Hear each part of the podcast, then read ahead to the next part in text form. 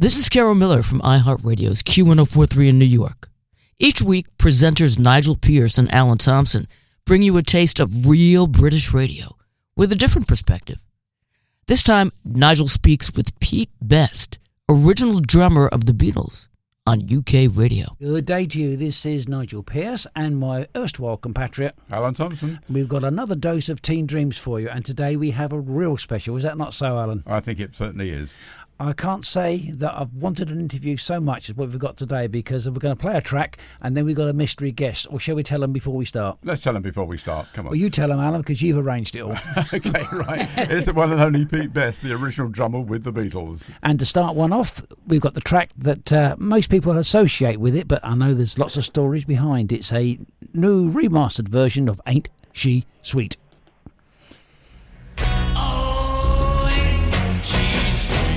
Well, there we go. Ain't she sweet? Now, we're not on jukebox jury, Pete. That's taking you back. But can we have marks out of 10? Uh, if I was on jukebox jury, I would give that 11 out of 10.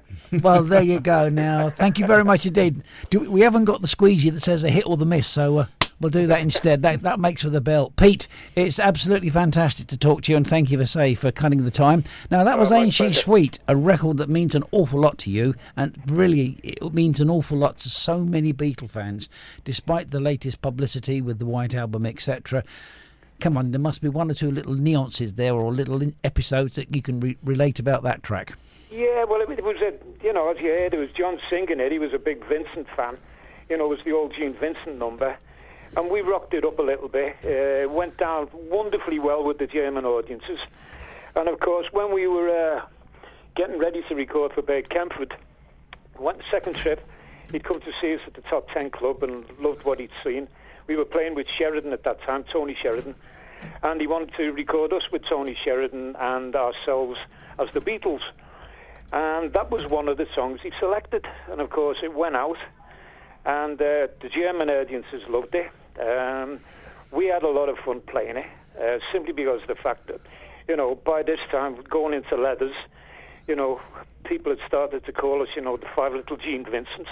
so it seemed appropriate, you know, that uh, yeah. we played some of his music. Well, that is a great story. Alan, you take a question and we'll do this alternately, my friend. Yeah, certainly. Um, Pete, if you can uh, sort of take yourself back uh, to that time, I mean, what was the music scene in Liverpool like? In the say the, the mid 1950s because you were there at the time. I mean, I was around in the mid 1950s, not uh, not very old. I'm slightly well, just a bit older than Nigel, should we say? Um, but I, I, can remember uh, mid 1950s music. But I mean, you lived in Liverpool when it was all happening. What was it like for you personally at that time?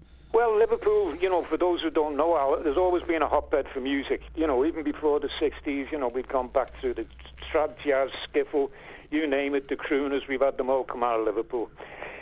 60s, music was bubbling in Liverpool. You know, there was still lots of rock bands around. It's just that the outside world hadn't heard the way we played it. Mm. And of course, when we came back from Germany, uh, the Beatles, we turned into this fab rock combo. You know, it was a pulsating, wild, savage sound. You know, four bar drum beat, you know, all the other stuff. Ain't She Sweet was an example of it. And it was very much a case when we brought this back the long hours we played in Germany, because we were playing there six, seven hours a week, six, seven hours a night, you know. Um, and it was a long, long time to play on stage, so we had to fabricate. And it was one of the ones uh, we didn't realize it, but we were growing in stature, we were growing in musicianship, confidence, and the stage act was growing. So, of course, when we came back to Liverpool, everyone in Liverpool at that time, I'm not knocking them, but they were pretty mediocre in as much as lightweight. Yeah. You know, they were mm. very much in the style of Cliff Richard and the Shadows, Shane Fenton, you know, to name but a few. We came back, leathers, music which pinned your ears back, and it transformed the whole of Liverpool overnight. Because basically, every other band in Liverpool, possibly apart from two, wanted to sound like the Beatles. They enjoyed the type of music we were playing, which was totally different to theirs. So suddenly there was Liverpool transformed into this hotbed of music. And of course, when the Beatles broke through, we'd had the you know recording contract with Polydor, um, which Ain't She Sweet was originally released on. And of course, then when we got the recording contract with um, Parlophone, EMI, um, and we released Love Me Do, all of a sudden, the eyes of the record business from London turned towards Liverpool. And that's basically how Liverpool suddenly evolved in the 60s. That's a very interesting and not just a matter of fact story, but a very personal story, and uh, that's absolutely brilliant. Now, what I'd like to do is I'm going to ask you one more question, Pete, because I want to break this up with your songs as well, and then uh, I'm, we're going to do something that probably hasn't been done on British radio for 54 years. so uh, the next question. That's I'm go- our age away, isn't it? well, there you go. We're teen dreams here. You, teenagers, I think you've just said it in a very way that we try to put ourselves across. A teenager is a teenager in whichever generation. It's the music that makes the background that is different, whether it's skiffle, whether it's jazz, whether it's blues, whether it's pop or rock. Um, that, that becomes their benchmark. And you sort of hinted on that when you were talking about Liverpool's musical heritage. Yes, all very true, yeah. So, what I'd like to ask you is how did you, or for those that do not know, your mother and yourself were involved with the Jacaranda? It was this vibrant place. No, it was the Casbah. Casbah. the Casbah, was it? It was- Casbah, yeah. Right, okay. Jacaranda was Alan Williams's. Ah, there you go. I knew you were in there somewhere. Um, but the Casbah, how did the other lads get involved with you and, you, you know, sort of just put the mix to how you all started, sort of playing and getting together? Yeah, well, what, basically what happened, my mother had this wonderful idea. Um, we bought this big house in Hayman's Green, which is in the middle of West Derby Village, uh, detached property, old Victorian. And uh, it had cellars, and of course we'd utilised the cellars as den rooms for ourselves. We used to go down there with all the friends and make as much mess and noise as possible. And uh, one particular night, my mother had been watching a programme on the television about the famous 2i's Coffee Club. And at the end of it, family was sitting there, and she turned around and said, "We've got cellars underneath this house, haven't we?" And we all turned around and said, "Yes." And she said, "Well, okay. Tomorrow we're going to start turning it into a coffee club." And we all turned around and said, "That's a fantastic idea. Who's going to do it?" And she turned around and said, "You are." so it was uh, next morning up at nine o'clock, sleeves rolled up, and the assault on the unnamed Casbah Coffee Club at that time started. All the friends helped out. It got to the middle of August, uh, around about August 1959, and we were looking for a band to actually open the club, um, which was going to be on a Saturday night, even though it was open all week. The music night was going to be initially a Saturday, and we needed a band to play there, and it was going to be a residency, which was like gold in those days. Now, the band which initially should have opened it, the Les Stewart Quartet, typical of Liverpool, it broke up a couple of weeks beforehand. and uh, George Harrison and Ken Brown, who were members of that particular band, came down and saw my mother Mona and explained the situation to her, and she turned around and said, "Oh, for God's sake," putting it very politely. She used stronger language than that, but uh, it's radio, and I won't indulge in that. Not at this hour of the morning. No, please, please don't. We do like to, we, we do respect our family audiences, you know. of course, of course. And um, she basically turned around and said, "Oh my God, what am I going to do?" George basically turned around and said, "I happen to know a couple of guys who aren't doing anything at the present moment, Mona, and they may be interested in accepting the residency." He said, "George, bring them down." Okay, so the next day they landed up. Lo and behold, who did they turn out to be? John Lennon and Paul McCartney. Well, what a what a what a factual story. That must be something that uh, happens once in a million years, I suppose, and a one in a million chance. So Yeah, uh, it was. And uh, my mother put the deal to them. They were going to get paid the princely sum of three pound every night, and they were playing without a drummer, so it was just John, George, Paul, and Ken Brown. and uh, my mother turned around and said, "Okay, what are you going to call yourselves?" So I can bill you, give you a little bit of promotion. John turned around and said quite laconically, "We used to be called the Quarrymen." She said, "John, that's fine." You're the quarrymen, and you're starting on the 19th or the 29th of August, 1959. That was when they played at the Casbah. well, and that's how I got to know them. Right. Well, stop there, Pete, because we, we don't want to uh, we don't want to have all the goodies in one show. You know, I mean, or or in one go. We've got to keep it going. Now, I want to take you forward, if I can, from '59 to 1964. Yeah. You had a hit record, which was a very good one, I've got a copy of it, so I'd like you to sit back and listen with us for something that hasn't been on British radio or maybe many radio stations for 54 years. I want to play the Pete Best 4 and I'm going to knock on your door.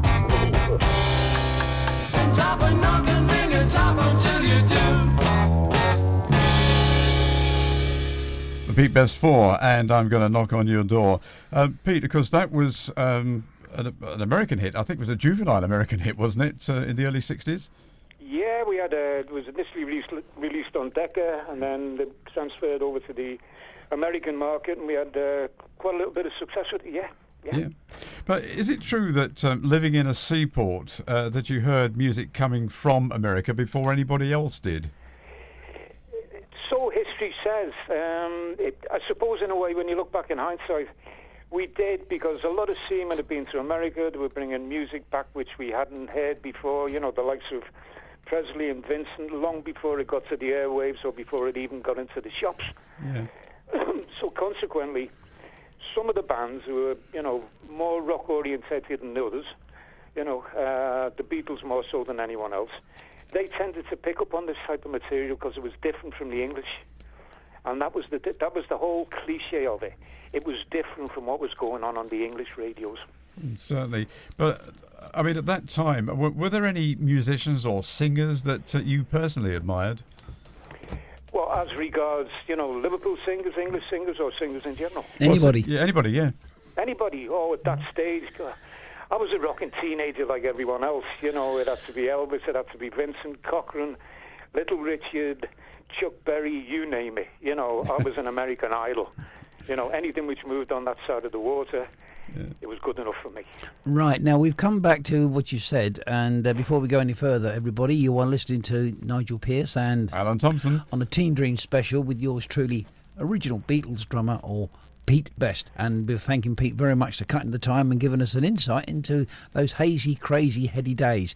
Now, if you come back before you heard that fab record, and I must admit, Pete, what does it feel like hearing that record again, 54 years on British radio?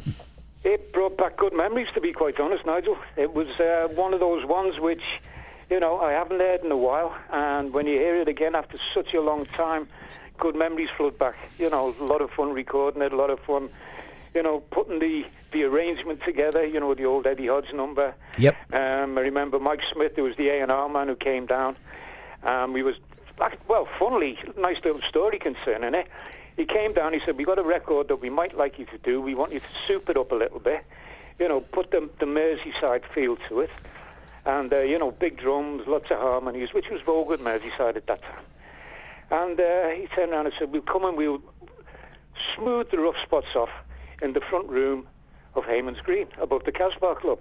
Hmm. So that became our rehearsal room to get knock on your door, ready to go into studio. And about three weeks after that, we went down to London, uh, Decca Studios, and we blasted off Knock on Your Door.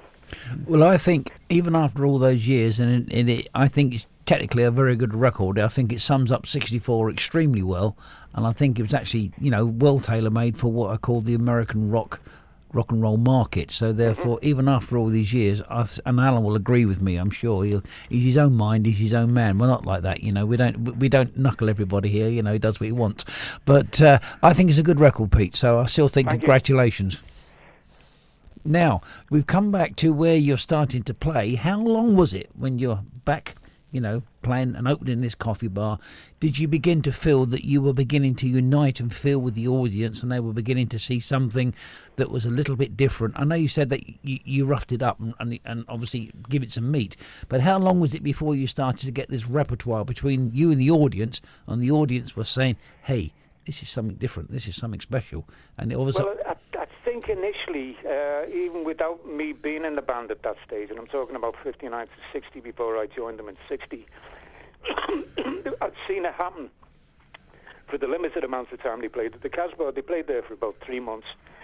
Then they had a bit of a tip over money and they disappeared. and of course, typical of Liverpool bands again, you know. Scousers argue over a cup of tea or a price of a fag. there you go. Yep. And it was very much a case of I didn't hear from them until 1960 when I got the phone call off Paul, and we had the offer to go to Germany. What I'd seen initially was at the Casbah. Once they started playing, even though they didn't have a drummer, there was something charismatic about it. They blended and bonded with the audience straight away. Hmm. Whether it, and I think a lot of it was because even at that early stage, I'm talking about 59 now before they were discovered, they were playing music and harmonies which I'd only heard on record. They were doing Everly Brothers, they were doing Vincent, they were doing Little Richard, of course, Paul's incredible voice. George was doing Carl Perkins. No one had heard about these people unless you were a die-hard rocker. And of course, when I had the opportunity to join them, and we went off to Germany, and I became the drummer with them, we nourished ourselves. You know, the long hours which we played in Germany, which I mentioned before, six, seven hours a night, Monday to Friday. That was basically from seven o'clock in the evening until two o'clock in the morning. Mm. Saturday and Sunday, we played from seven o'clock in the evening until four o'clock in the morning. Good grief! So that was, and that, oh, we had fifteen minutes off every hour. yeah, that was very, very nice of them to give us that. It was but indeed. As you can see, it nurtured us. Uh, and this constant playing night after night after night. Our repertoire improved because we had to extend repertoires. We had to learn music while mm. we were over there. And where did we learn it from? The jukeboxes and what was on the jukeboxes? American records. Mm. So that the full circle had been completed. Even though we were in Hamburg, we were still learning American material. Yeah. What what amazed me, uh, Pete, was that uh, when I was um, I've been to America a few times actually, uh, done some radio work there as well. The mm. thing is that uh, where they're concerned, can you believe that I interviewed three Americans on one program who had never heard of Little Richard, for example, and Crystal Gayle when she was interviewed by. Um, an acquaintance of mine on Capital Radio in London, Roger Scott, he hmm. played uh, Jailhouse Rock by Elvis Presley. He, he, said, I suppose you grew up with that sort of music, did you? She said, um, Well, I can identify with it, but I can't say I've ever heard it before. Now, the funny thing is that. Uh, I couldn't believe that Americans had never heard anything about their own culture, but they do still know about the Beatles. Everybody knows uh, the Beatles, and also what you did with the uh, the band in the early days. But mm-hmm. they didn't seem to know anything about their own culture. Did, did, have you found that at all? I did. I think that's simply because of the fact there's so many states out there. Yeah. I think it might be that it's one of those ones. Mm. You know, some people become pretty insular in the states. We found this when we were talking to people. You know, and we took it for granted. Mm. You know, when we've been over there, and I've toured many times over there with my own band, it was a case of like, you know, have you been abroad? And I'd be like, no. you know, and we we found out we'd travelled to more places in America than some of the people who are living there. Yeah, that's amazing. So I think you could basically go back a notch further and basically turn around and say that could have happened with the music as well. Yes, I think it did, to be quite honest. Now, um, I want to take you back to Germany because you shifted us back there. You know, we we, we do let our guests take the head, you know, here because we're we're very accommodating, Pete, as I'm pro- as you probably found out already. Um, now, we're back in Germany. I want to play a track that I really personally like again. Um, I want to play the full version of My Bonnie or the fullest version I've got.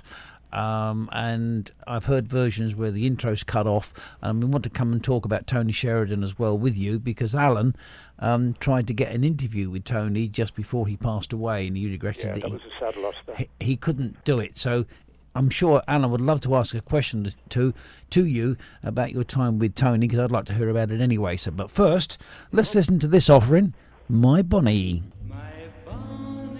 That was Nigel Pearce speaking with the legendary Pete Best. We'll have more authentic British radio for you next time on UK Radio.